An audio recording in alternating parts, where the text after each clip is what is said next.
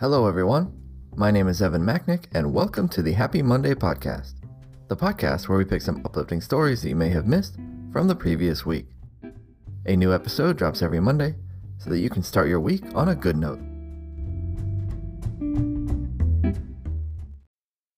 On this episode, a man learns to play trumpet for fallen soldiers, students knit hats and scarves for the homeless, and an entire restaurant goes to Disney. Gary Marquardt was young when he enlisted in the military to go to the Vietnam War. Unfortunately, he had a bleeding ulcer and wasn't allowed to serve. He felt guilty for not being able to fight along the other soldiers. In 2014, he attended a funeral of a soldier and was upset when he heard a recording of the song Taps instead of a live bugler. Afterwards, he bought a trumpet, determined to learn so that he could play at future funerals. For the last five years, he has played taps from his balcony and visits cemeteries every day. He also volunteers for bugles across America at almost 70 years old. He has no intention of stopping.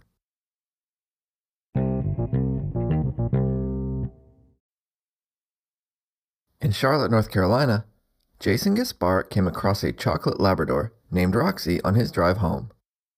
The dog was very frantic, and it took the help of several strangers to calm her down enough to get her into Gaspar's car. He posted pictures of her on social media and also took her to the vet to see if she was microchipped, but no luck. That's when he made a cardboard sign that said, Do you know this lost dog? and stood out on a street corner. Roxy's owner was driving around town, yelling out of the car window, when he came across a woman walking her dog. He asked if she'd seen Roxy, and she'd actually seen posts on social media with pictures of Gasparik on the street corner. Roxy's owner met up with Gasparik and she was ecstatic to be reunited with her owner.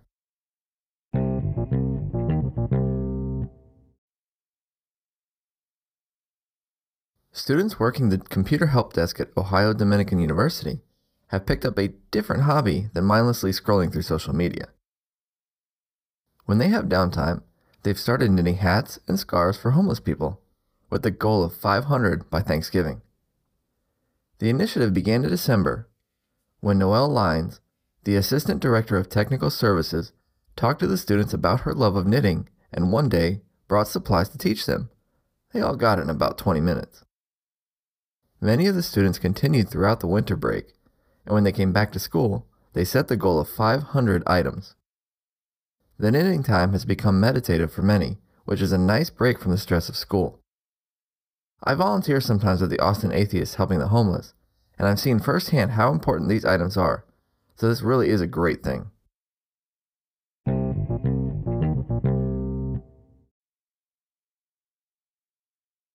Forty-eight-year-old Australian native Mina Guli set a goal of running 100 marathons in 100 days. And no, it's not because she enjoys running.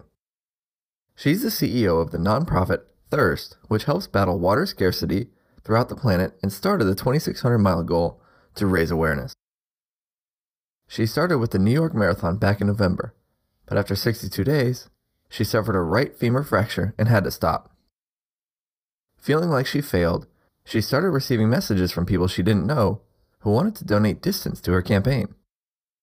People from all seven continents have donated over 20,000 miles in 38 days, totaling 748 marathons in her name, and far surpassing the original goal.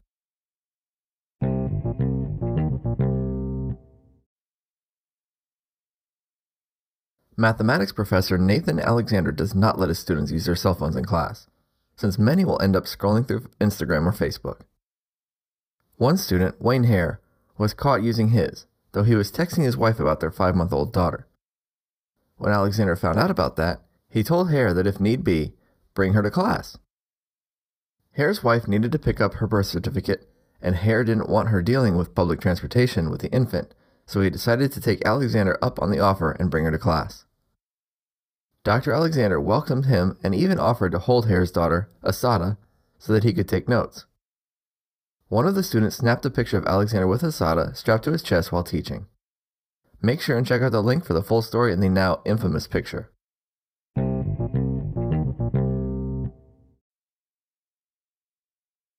The pilot of an Air Canada flight that was stuck on the tarmac on Monday night tried to appease the passengers by ordering nearly two dozen pizzas for delivery to the plane.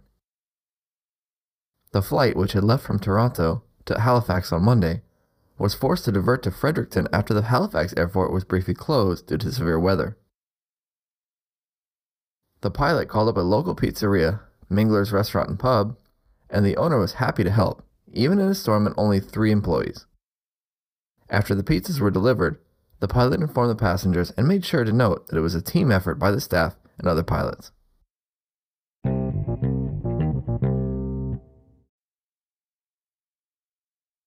A Florida travel insurance company has awarded a Georgia high school teacher $10,000 for reading the fine print in a policy she recently purchased. A Square statement says Donelan Andrews claimed the prize 23 hours after the contest began. The St. Petersburg based company says it launched a secret contest February 11th. Buried in the fine print was a promise of $10,000 for the first person to send an email to a specific address. Besides the 10,000 for Andrews, Square says it's giving another 10000 to a children's literacy charity, plus 5000 each to two schools where Andrews teaches consumer economics.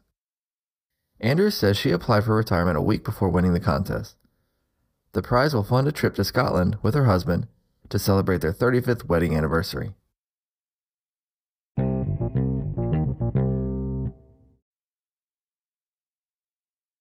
The State Farmers Market restaurant in Raleigh, North Carolina, was closed last week as the entire staff went to Disney World, all paid by the owner.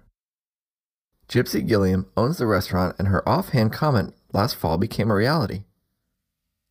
After a busy week around the state fair, she said they just need to go to Disney. For some reason, that stuck in her head, and she worked with AAA to organize the trip, which included meals, transportation, tickets, and even paying the salary while they were on vacation. Gilliam wouldn't want to say how much the trip ultimately cost. The only thing she says is that it was priceless.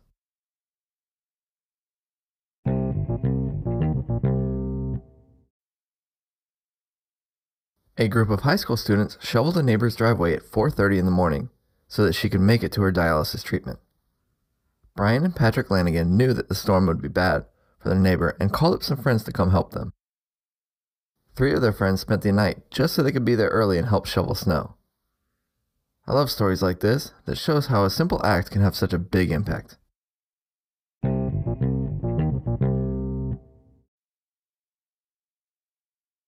Finally, Every Tuesday evening, elementary school principal Belinda George from Beaumont, Texas, hops on Facebook Live to read a book. She streams it from the school's Facebook page so that her kids can have a bedtime story. She calls it Tucked In Tuesdays, and she says, I want to extend what I do past 4 p.m. I'm not in every child's home, so I don't know if all or any of them have someone to read to it, them at night. This is just a way to give the children that exposure. The next day, She'll talk to the kids, and they'll tell her their favorite part of the story. What started as something for the kids in her school has started to expand to children and parents across the country.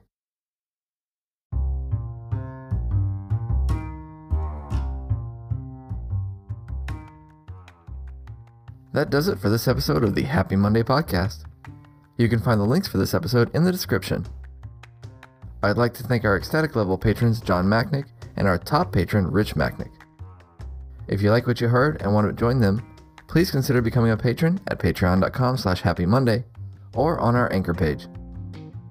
If you can't contribute financially, please rate and review the podcast and share it with your friends. You can get in touch on Instagram, Facebook, and Twitter, or if you have a story that would be good for a future episode, send an email to happymondaypodcast at gmail.com. Also, you can leave a voice message on the anchor page, anchor.fm slash happymondaypodcast. Thank you for listening, and here's the Happy Monday quote of the week from Ella Fitzgerald. Don't just give up trying to do what you really want to do. Where there's love and inspiration, I don't think you can go wrong.